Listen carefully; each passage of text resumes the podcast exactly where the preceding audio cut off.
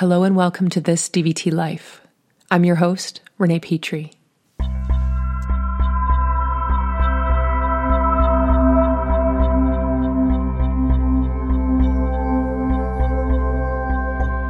So, episode two of season two, 2.2. I love this feeling of progression and, and uh, movement.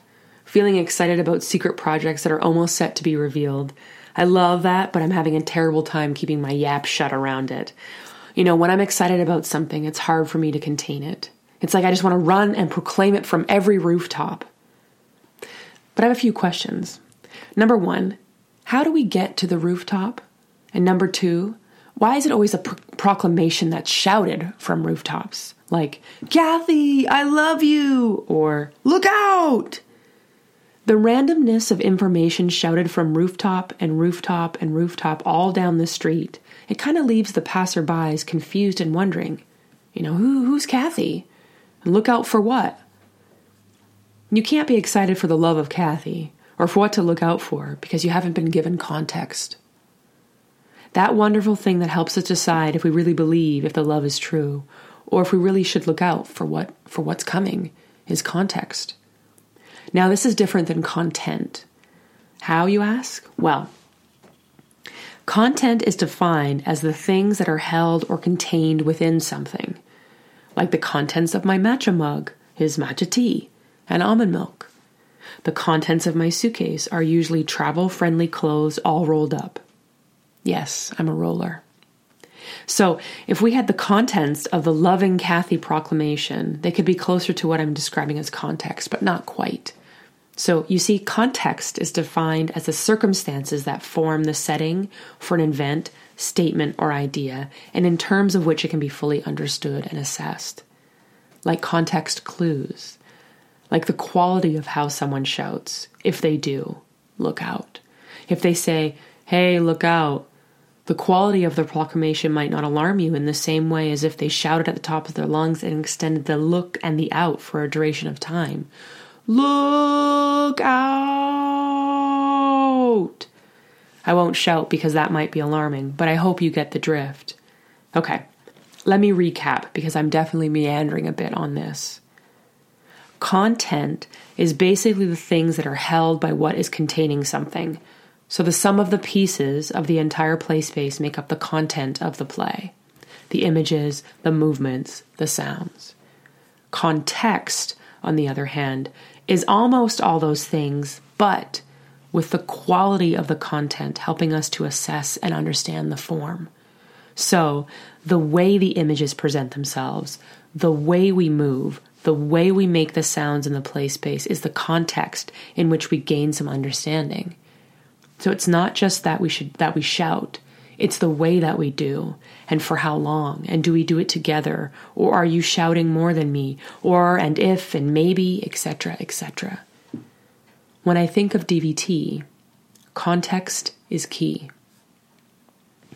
And it's usually what to our fault that we don't provide to participants when we're trying to explain DVT. We don't show them how things are being set up how offers and actions and reactions are all combining to create the context for when that slap, pretend of course, to the face occurs. Which it seems like it, it appears out of nowhere or occurs out of nowhere, but it's not out of nowhere. But since play can move very fast and often has a shorthand type of rhythm to it, without the context, which is to be found within the content, by the way, not just the history of what we're assuming, we lose the structure to the form, the structure that helps us hold our interventions.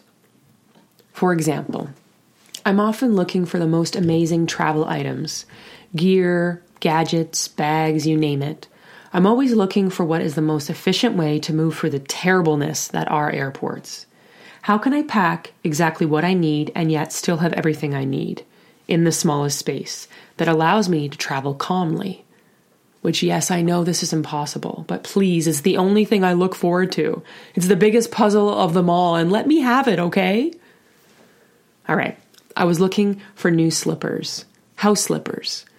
to take with me when I travel, because although it's a bit of a waste of space, I recognize this. Sometimes when you're staying somewhere, it's when it's cold, a good pair of slippers makes all the difference. I hate being cold and having packed so efficiently that I end up wearing all my clothes every day because it's so cold. So, I wanted a pair of slippers that could pack down but keep their shape and be durable and smushed in a bag but still look good and you know be in style with me and be efficient at warming my toes at the end of a very cold Netherland rainy day which I know is an impossible task. So, without giving any context to why I was asking the question, I posed an Amazon ask to whoever reads those things about a pair of slippers. Hey, do these pack down to fit in a bag for travel? And I thought, great, someone is going to get it and answer, and then I'll, I'll know for sure these are the ones I've been looking for. The answer that arrived, however, was they go on your foot. Does your foot fit in a bag? I died laughing. I actually still smile and snicker at myself when I think about this. Of course, they would fit in a bag for travel. They're just the size of your foot. What my answerer was missing was the context. Not just my foot, but that I wanted the form to have certain qualities. For example, packable, warm, take up zero space, etc., etc. So, yes, my foot does fit in a bag, but I need to know if it fits in the way that I want it to. I didn't contextualize my question enough, so my answerer answered from their point of view. And then we have a miss an answer that doesn't actually give me what I was looking for. Now, if I was a terrible person, which I'm not, by the way, but if I was, I could engage in a conversation with this person and go back and forth about explaining my needs and saying, yes, of course my foot fits in a bag, but I was actually meaning was blah, blah, blah. Or I could do a This DVT Life episode based on context and its importance in communication. So I've obviously chosen this one in being able to see what is determining the quality of the form that is coming at you. The answerer heard that foot and bag were important, but my sense of travel needs were different and not proclaimed, not expressed. I assumed that everyone would have the, sen- the same sense that, of course, things are meant for travel, should be efficiently designed to be the ultimate object of, of everything, because why else would you take it with with you when you travel? But for my answerer, perhaps it was just, hey, does it fit in a bag? If yes, then it must be able to be good for travel. So I needed to give more context because it's context which actually helps us understand the form or the question of what's being presented to us. So there you have it, another episode down, and I hope the conversation is still going strong. As always, feel free to send me an email at thisdvtlife at gmail.com. Don't forget to subscribe to your iTunes store. Remember, keep that conversation going and play on.